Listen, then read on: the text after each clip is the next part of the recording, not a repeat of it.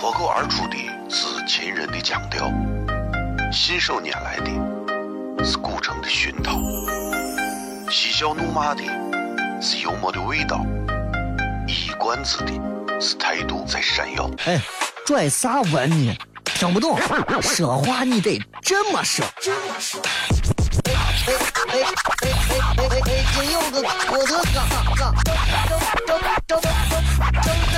个周衣服，西安西安。每晚十九点，全球唯一档陕西方言娱乐脱口秀广播节目，就在 FM 一零四点三。它的名字是《笑声雷雨》，张景成脸。Yo, what's up, everybody?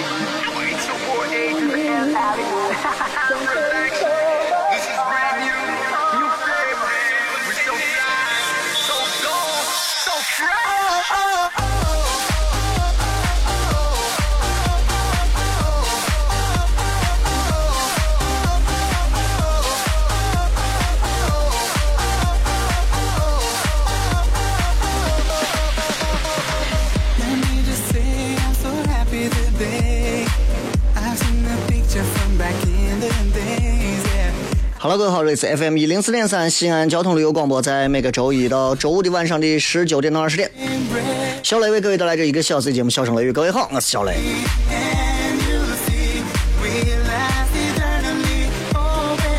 今天其实空气特别好，但是今天这个天气确实还是很炎热。啊，我觉得在这样的天气里面，其实大家可以一边在早上或者是晚上的时候出行，啊，感受一下这个呃室外清爽的空气，同时可以看一看，比如说晚霞呀、朝阳啊。中午十二点还是不推荐各位出来跑步啊，这个问题很严重。啊。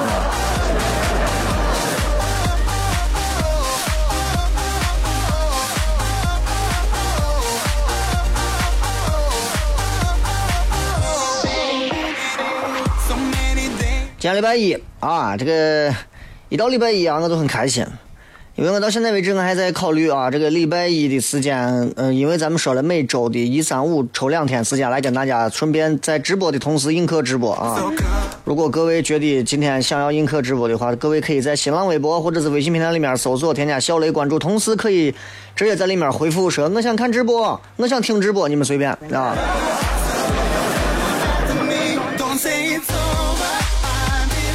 其实我特别喜欢在节目上聊一些男人、女人的话题，因为男人、女人的话题永远是，永远是聊不完的啊！这个世界上只要有男人，一定就会有女人，不管女人多一点、男人少一点，还是男人多一点、女人少一点，这个世界上所有的那些纷繁复杂的情绪，大多数都来自于男女之间，对吧？你看一个男娃啥都好好的，突然有一天精神非常的萎靡，谈女朋友了。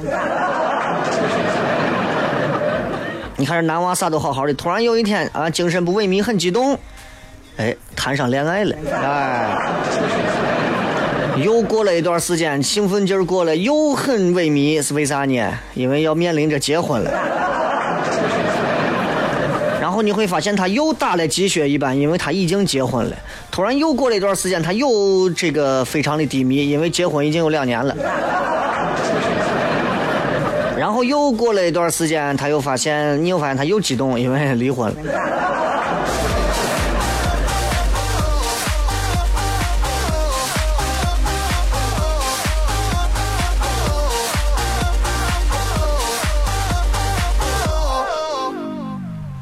你知道，就是，嗯，很多人会觉得，小雷，你为啥上节目、上镜、上电视啊，或者是干啥老戴个镜框？戴眼镜框其实就是为了让大家能够找到我的眼睛在哪啊啊！戴个镜框，这样看上去视觉效果看上去我更文气一点。所以每个人都懂得如何去修饰自己，我也懂得。比方一个黑会戴着这个黑框眼镜的男人，其实把眼镜摘下来之后，就相当于女人卸妆。所以我不会轻易当着你们的面卸妆，你知道吧？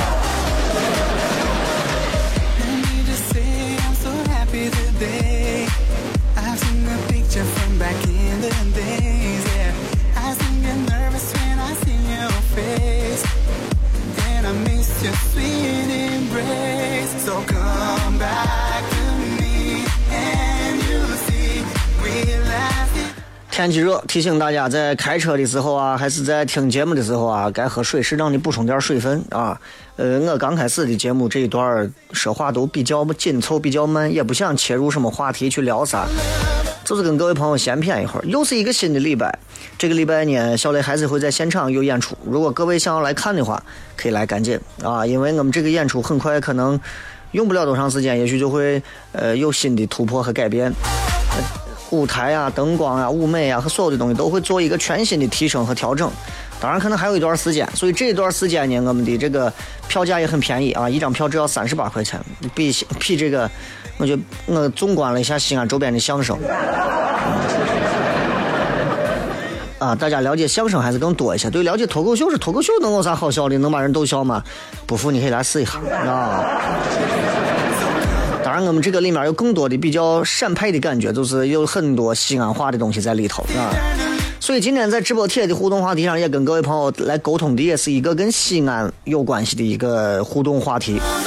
一提到西安的啥，你会瞬间的骄傲一下，哪怕就一下啊。新浪微博，各位可以在最新的直播贴底下直接留言；微博、微信大家都可以关注一下，尤其是小雷个人微信平台，各位可以搜索关注一下，每天都会发一些有意思的语音送给各位。我是小雷，休息一下，回来之后开片。脱口而出的是秦人的腔调，信手拈来的是古城的熏陶，嬉笑怒骂的是幽默的味道，一冠子的是态度在闪耀。哎，拽啥文呢？听不懂，说话你得这么说。哎哎哎哎哎哎哎！今有个我的嘎嘎，张张张张张有个叫西瓜，可西安西安。每晚十九点，全球唯一档陕西方言娱乐脱口秀广播节目，就在 FM 一零四点三，它的名字是笑声雷雨，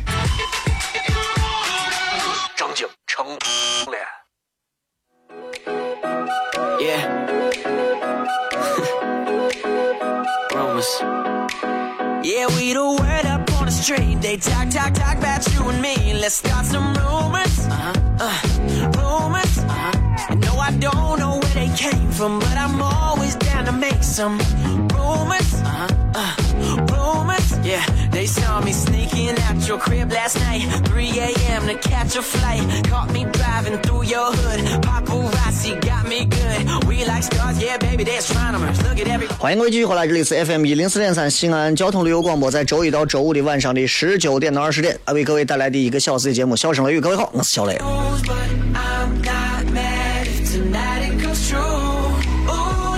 人这一生当中啊，会遇到很多的人，很多的朋友，很多的家人，很多的很多的爱人，很多的女朋友、男朋友，嗯，会有，嗯。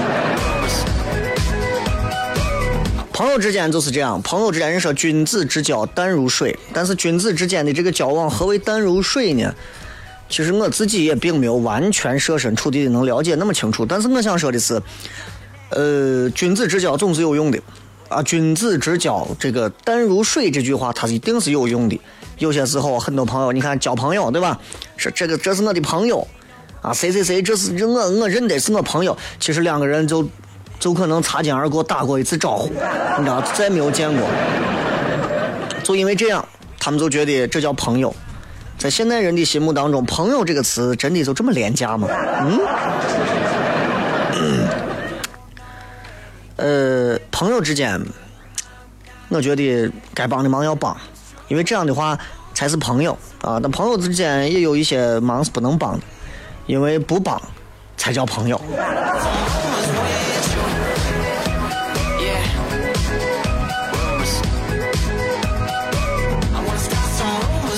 嗯比方说，比方说，有一些忙不能帮，你比方逞强的忙不能帮。你朋友被人打了，说是你帮我去把把人家打一顿，啊，你说你你还是坐轮椅，你说你不管了，我给你把他们二十多个都弄死。你逞这个强就没有意义嘛，对不对？帮忙首先是以己之力助人之难，尽力而为，对吧？你尽力都尽力不了，你怎么你怎么帮人？莫名的为这些事情加重负担，其实给自己加重很多的负担，对吧？你帮朋友忙，帮完最后把你真的一辈子起不来了，完蛋了。还有就是朋友说借钱的，没有钱硬要借的，没有钱硬要给的，为了那个面子的东西，其实划不来。我觉得不要干这样的事情，对吧？同样，还有就是你朋友说，哎呀，我没有工作啊，我没有工作，我如何如何，那啊，有的人就为了面子了，那我那我这嘛，我介绍你到我们单位上班。我经常能碰见这种，你知道吧？他就觉得好像，呃，他的朋友的事情他都应该办，他朋友的事情他都应该管，啊，他在人家单位正上班，他在人家的这个团队正开始还没有咋呢，他先把他的朋友拉过来，拉进来，显示他自己好像非常的博爱，你知道吧？Reminds me and the wifey, but let 'em gossip, girl. 其实是一个非常非常自吹的行径，真的。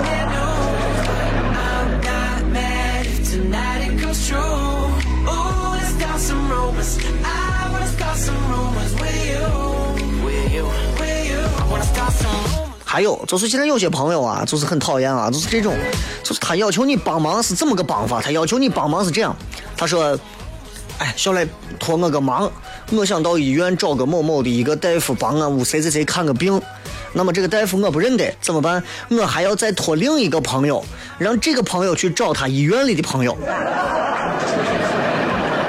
个人认为，个人认为，除了性命攸关、生死存亡的大事之外，这种跨了好几个人的关系的忙，我个人建议不要随便的硬撑，因为三段关系的这种忙啊，三段人情。你比如说，你找一个朋友一段人情，你朋友又找一个朋友一段人情，你又欠你朋友找的那个朋友一段人情，明白吧？三段人情换他一段人情，我告诉你，这不是现实，这是真的不值得。当然，我有前提，就是你的呃性命攸关的事情，对吧？或者是生死存亡的大事情，这种事情可以另说，否则其他的不要这样。朋友之间有些事情也不能替人家做决定啊。你比方朋友说你我我要不要嫁给他，我要不要娶她，我要不要结婚，我要不要离婚，要不要分手，要不要在一起，城管来了要不要跑？那这样的一些事情，到底应不应该去帮助，应不应该如何，就大家自己做决定嘛，对吧？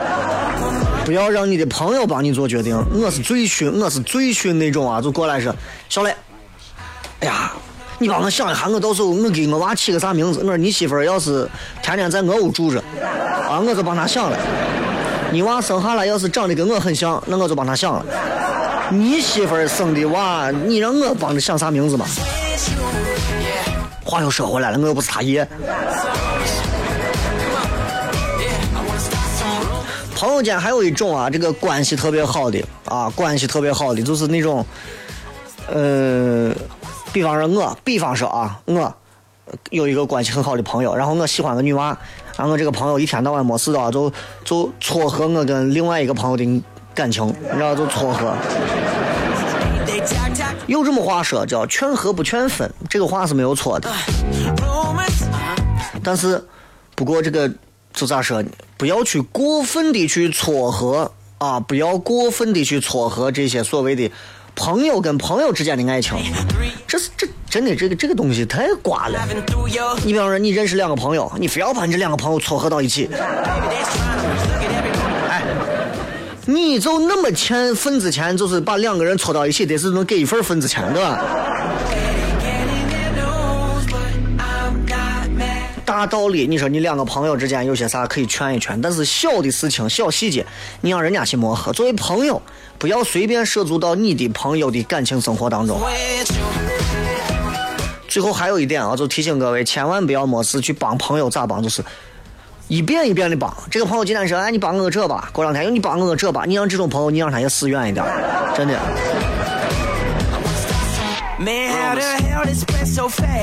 当然，今天跟大家也不是主要为了骗朋友的事情，突然是想到了啊，跟大家在这聊一下。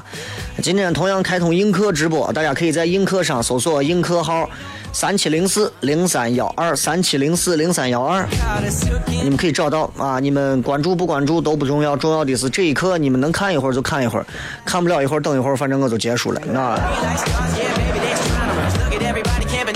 呃，对于电台节目去直播，其实我个人不是那么认可所有的电台节目都具备直播的价值和必要性。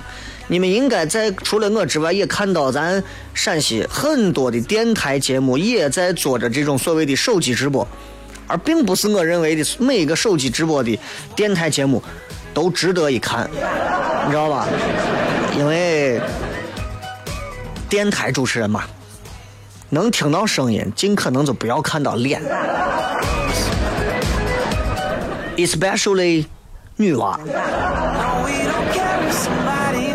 哎，女娃我声音啊，今天特别好，感谢啊。然后你话筒话筒一关之后，然后把手机打开，我的妈呀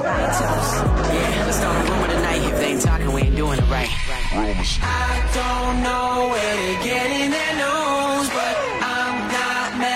这样的天气里头，适合出去运动。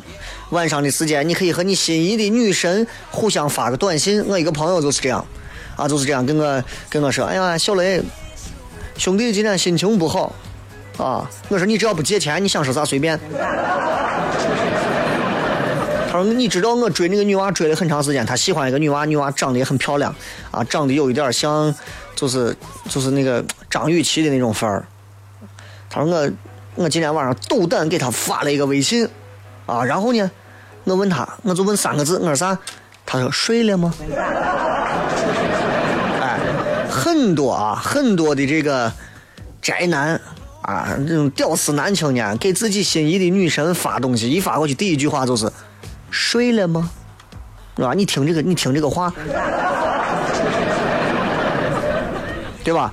正常情况下，女娃一般会回复你们的就是睡了吗？女娃不想理你，一般都是已经睡了，或者干脆就不给你回。我给你回话的就是还没有马上。啊，如果能碰到那种说没有睡，你有事儿吗？哇，中奖了，对吧？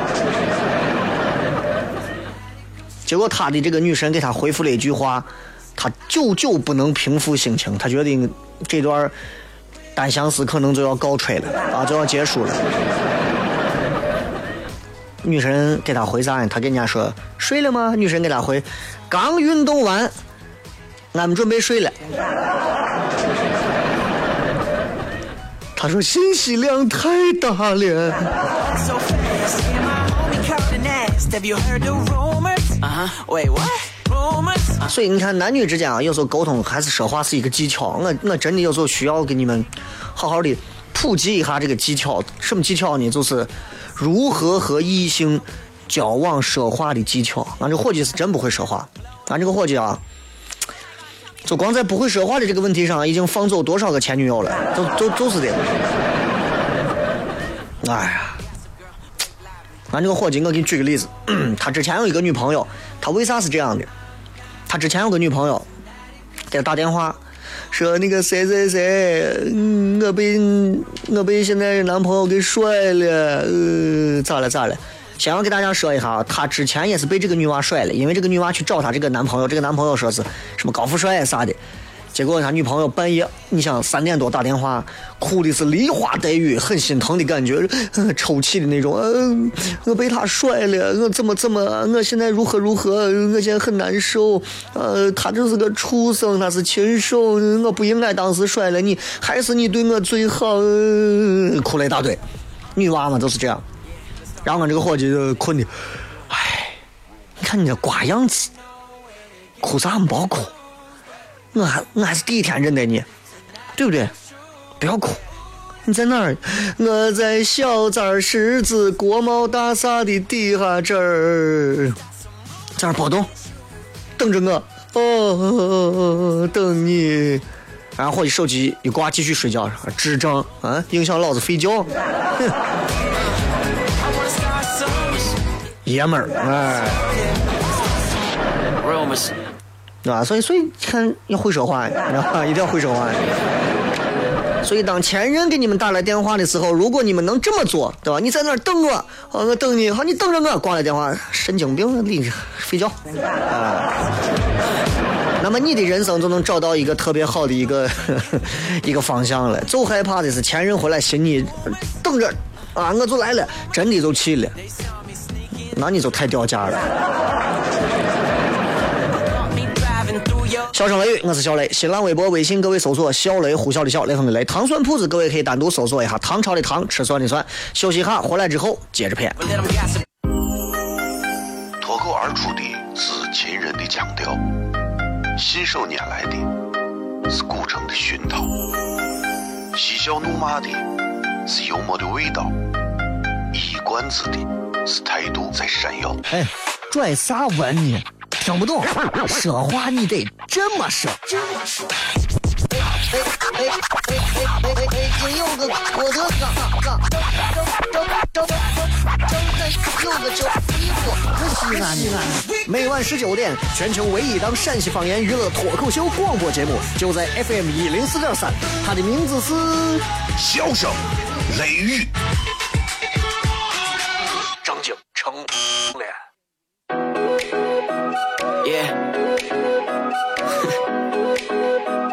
Rumors. Yeah, we the word up on the street. They talk, talk, talk about you and me. Let's start some 欢迎各位收听《笑声雷雨》，各位好，我是小雷，这里是 FM 一零四点三西安交通旅游广播啊，周一到周五的晚上 Some 十九点到二十点，就这一个小时，所以各位抓紧时间。如果你们想看啊，这这个《笑声雷雨》的这个节目，平时是很难得去直播的，因为我这个人，我这个人是不太愿意在上节目的时候有别人坐到我旁边的，尤其是尤其是这个我自己做这档节目的时候，以前有很多实习生啊啊，小雷哥、小雷老师，我能不能坐到里头？不行。为啥？其实主要是影响思维。现在倒还好了啊，现在我倒是不会再那么的极端了，说不让进，不让咋，对吧？啊，男的不让进啊，呃，漂亮的女实习生还是可以进的。最近这个女实习生的这个这个新闻好像闹得有点凶啊。呃，聊点别的吧，聊点别的吧。其实我是一个，我是一个，我其实一直有一个梦想，成为一个教育家。啊，一个教育家，有这么一个人啊，这个人呢，我也看过他不少的著作这个人叫胡适，对吧？在咱中国应该是非常著名的这个学者呀，也是一个诗人。为啥呢？因为胡适这个人，为啥我觉得跟我投缘，是因为胡适也是射手座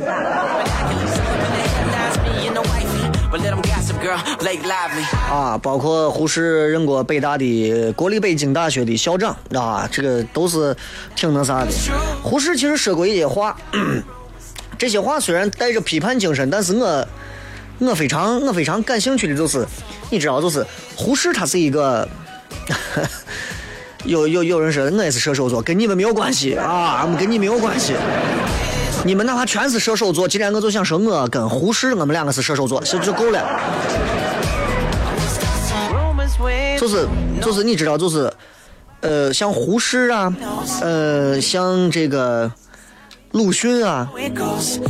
啊，有我我我挺喜欢他们，是因为他们身上具备着批判精神。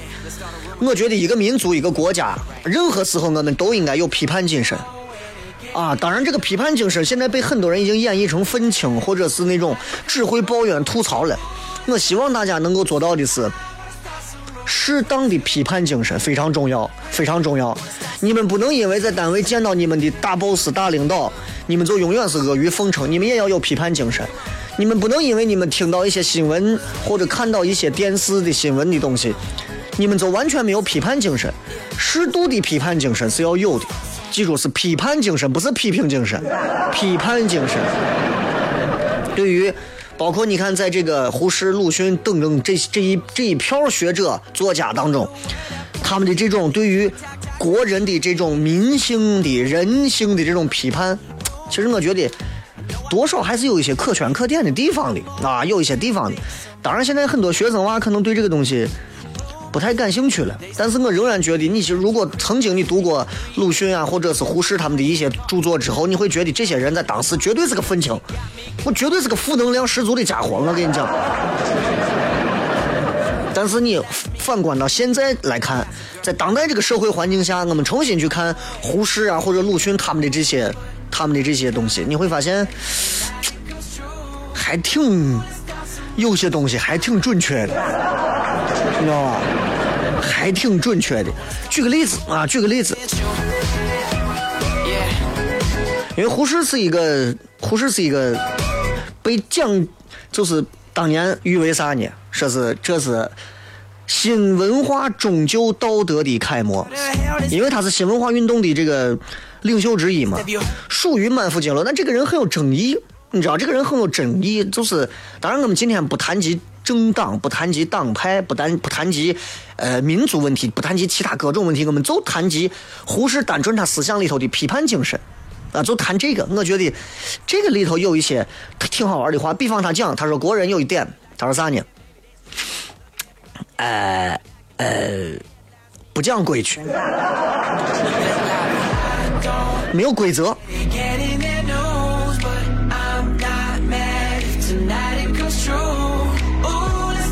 在他的著作当中叫做介绍自己的思想当中，他是这么说：他说一个国家。如果人人讲规则而不是空谈道德的话，最终会变成一个有人味儿的正常国家，道德自然就会逐渐的回归。反之，一个干净的国家，如果人人都不讲规则，却大谈道德、谈高尚，天天没有事就谈道德规范，人人大公无私，最终这个国家会堕落成一个伪君子遍布的肮脏国家。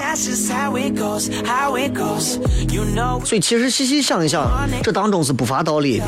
所以。希望大家不管这个国家现在啊是干净或是肮脏，我觉得我们更重要一点是我们首先要懂规则，我们要守规则，我们不能总是每天说我们要啊，我们我们要道德方面，我们要成为道德楷模。然后你每天挤公交的时候也不排队，能能偷一个票就偷偷一张票，然后对吧？很害怕。包括呃，胡适说过一个话，我觉得放到现在互联网上是特别适合的。啊，这个这个话是这样的，就是他说，他说，这是胡适的这个往来书信当中的一段话啊。他说，他说我受了十年的骂，从来不怨恨骂我的人。他说啥呢？他说现在这些喷子特别多，啊，雅量却特别的小。当然，我今天骗的所有东西，也不代表我不个个人观点，我只是代表啊，就是我觉得。拿出来以后，让大家客观的可以自己去引发各位思考的一个客观的材料，对吧？当中可能有些东西我也不是非常赞同，但是大多数情况下，我觉得有些话值得我们现在年轻人重新思考的。比方他说到喷子，他说我啊这人啊被人骂了十年了，啊，从来我不会怨恨那些骂我的人，有的时候他们骂的不中肯。有的时候呢，我会替他们着急；有的时候他们骂的太过火，啊，反而会容易损害骂者自己的人格，我更替他们不不不，就是不安。所以，如果骂我而让骂我的人有意，那就是我间接对他有恩，我自然很愿意挨骂。哎，所以我觉得这段话特别适合在现在很多网络上的朋友们他们的一个心态的一个修炼。各位。如果你们也可以让自己在这个心态上，互联网的心态上能够有这般的修为，我觉得就很好了，明白吧？就是你看，如果有人骂你说小雷，你就是个啥啥啥都不是，你看你是个啥嘛？长得也不行，说的也不行，没有思想，简直就是个废物。如果骂我能够让大家觉得对大家能够开心有益，或者是至少大家能得到宣泄，其实我是有恩于各位的。那么既然我有恩于各位。其实我是愿意挨骂的，对吧？然后胡适提到关于堕落的问题，堕落的问题啊，这个话其实很多是送给学生。他说堕落的方式很多呀，现在可能就比较我啥了，吃喝嫖赌抽坑蒙拐骗偷去堕落的人都有。但是他总结起来啊，堕落就是这么两大类，第一种。容易抛弃学生时代的求知的欲望。现在很多大学生，啊，学生只要你现在还是学生，博士后啊、硕士啊、研究生啊，不管是啥，只要还有学生的帽子在头上，有多少人现在还有求知的欲望？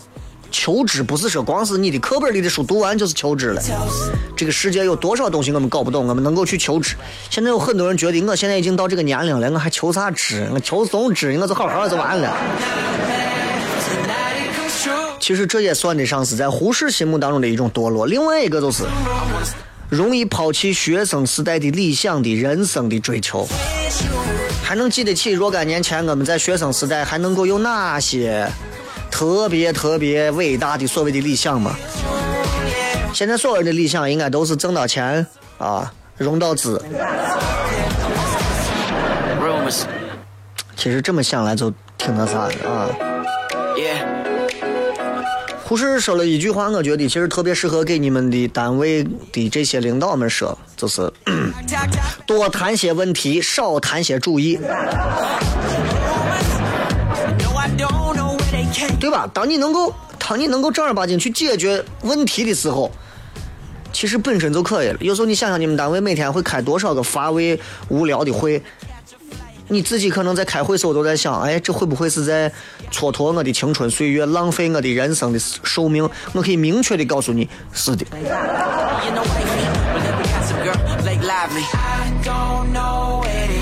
胡适自传当中说了一个关于人格的话题啊，人格的话题，呃，说把自己铸造成武器，才可以有益于社会，才可以真实的为自我啊，这是最有益的一种为人。把自己铸造成一个自由而又非常独立的人格，你自然会不知足、不满意于现状，而敢于去说老实话。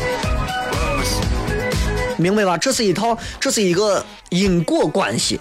你自己铸造成一个自由独立的人的时候，你自然就会不知足，你渴望了解更多，你渴望知道更多，你会不满足于现状，你也会不满意现状，因此你会感受很多的老实话。很多人听到我说，哎，小雷，你总是在说啊，陕西现在电视有哪些问题？你觉得媒体有啥问题？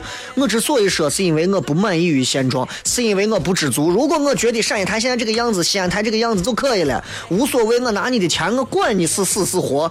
其实我完全可以一句话不说，对不对？当你能够做到自由独立的时候，其实你也可以转过来，用一个小力，用一个小力去施展你的大力，去改变你的环境，其实是可以的。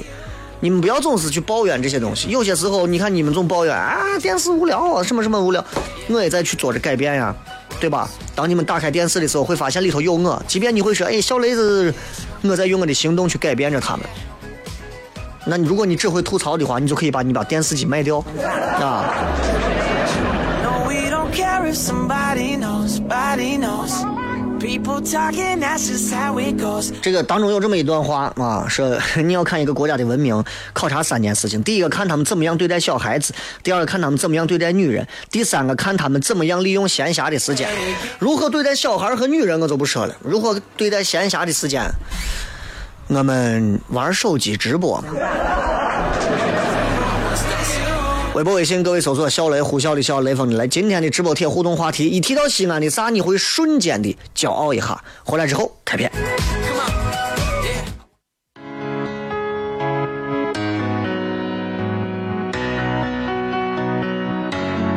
Baby, you let me down. I'm closing the door. I can bear to see your sweet eyes anymore. Every second that I stay, I'm sinking further in to clever little games and the heartache that they bring. Don't you know by now when I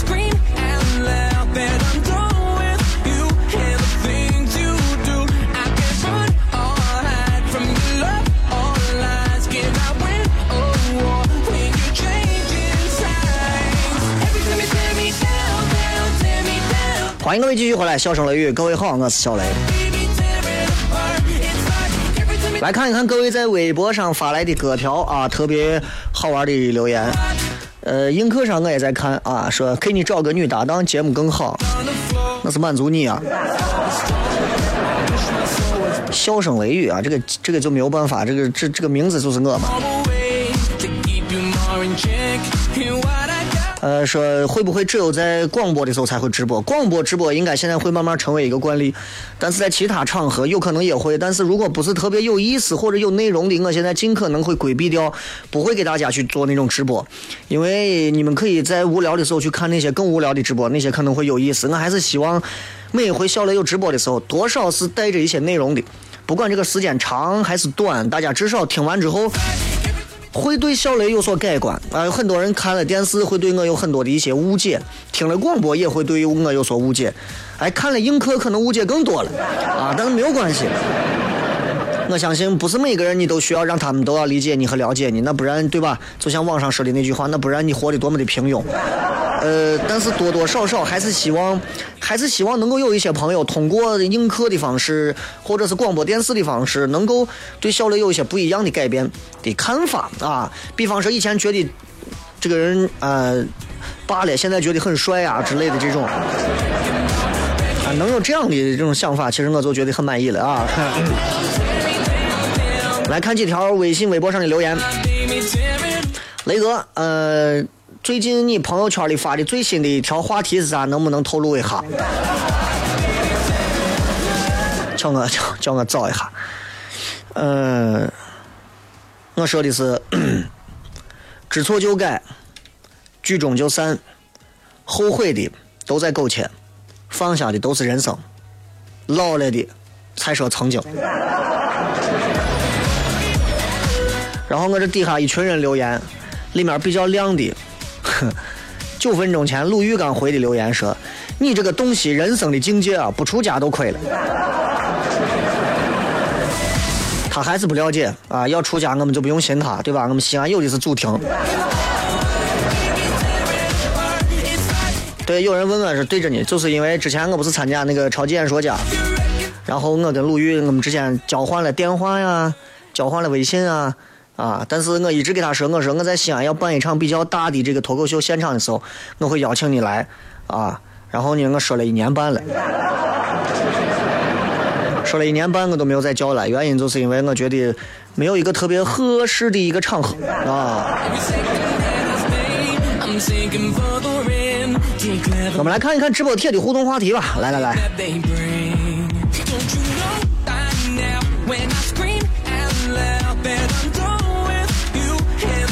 一提到西安的啥啊，大家马上就会立刻觉得骄傲一下。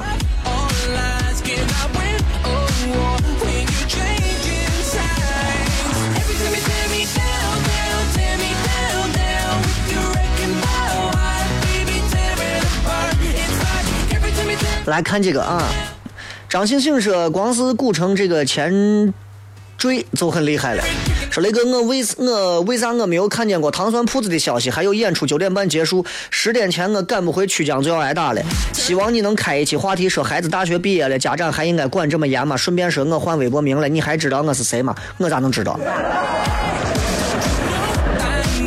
糖蒜铺子，你们如果想要了解糖蒜铺子的信息，你们应该直接关注糖蒜铺子的微信服务号。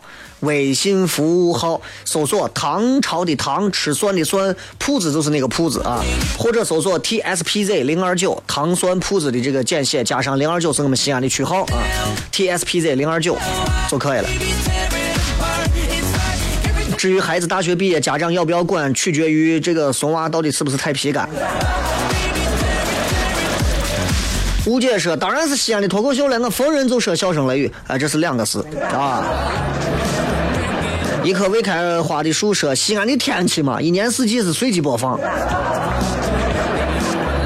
如果这会儿直播结束，出门的时候下雪了，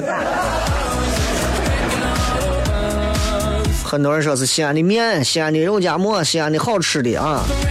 呃，穷可儿说雷哥，我就是上周四两点十二分方向的那个女娃，很骄傲的是在你糖蒜铺子还没有火翻天的时候能听你的现场。当然我没有骄傲，稍微的有一点自豪，看好你。” Appreciate you so much 啊，学一下你啊，谢谢谢谢。凡是到现场的年轻貌美的女子，都在现场被互动过啊。这个是我的我的大学是我的骄傲，西安体育学院我的青春我的梦。嗯，体院是一个很神奇的一个学校。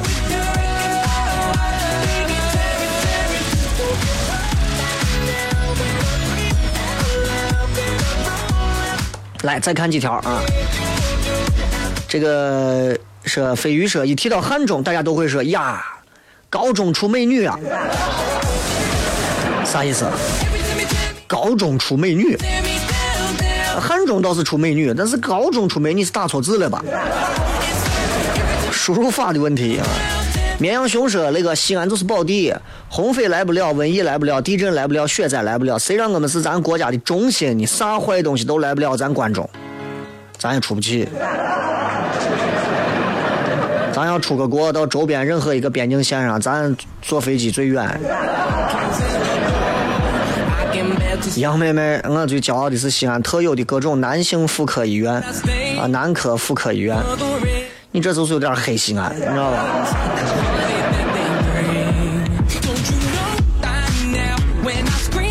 葫芦娃说：“雷哥，你对未来陕西要建四个核电站，你咋看？”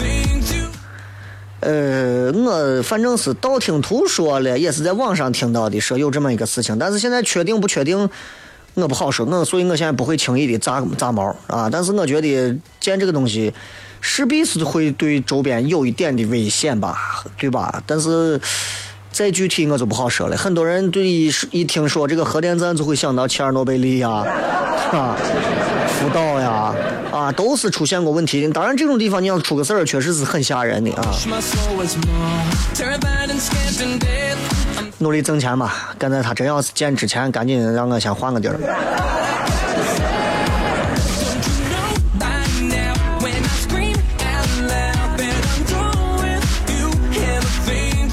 这雷哥咋回事嘛？我一回到我大武工就收不到一零四三，能收到一零四五。你给台长说一下，问他还想咋回事嘛？想弄的话，赶紧把频率塔给弄加高加长。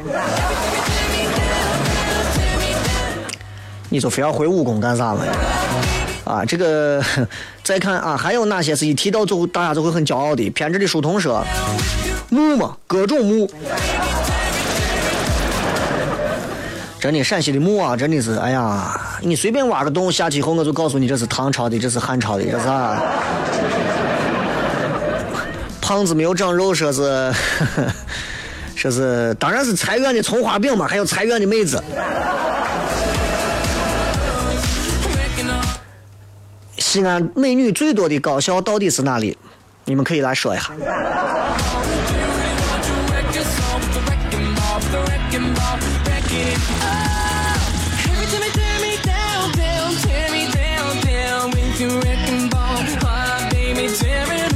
这个时候，雷哥，宝鸡娃天天听你的节目，你骄傲吗？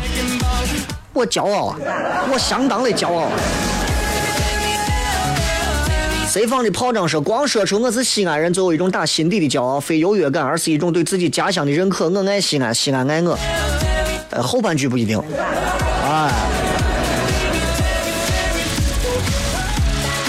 疯子说：“前天刚毕业回淮安的家啊，让我骄傲的是我在西安上过学，西安的美食跟古迹让我着迷，怀念一整楼的泡馍、马儿家的酸汤饺子和回坊的烤肉。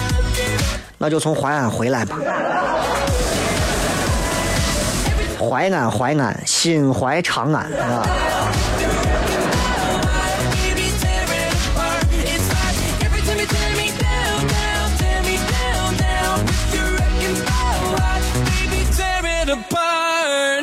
最后时间送各位一首歌曲吧，就结束咱们今天的节目了。今天就是这样了，然后明天继续咱笑声雷雨，不见不散，继续再说，拜拜。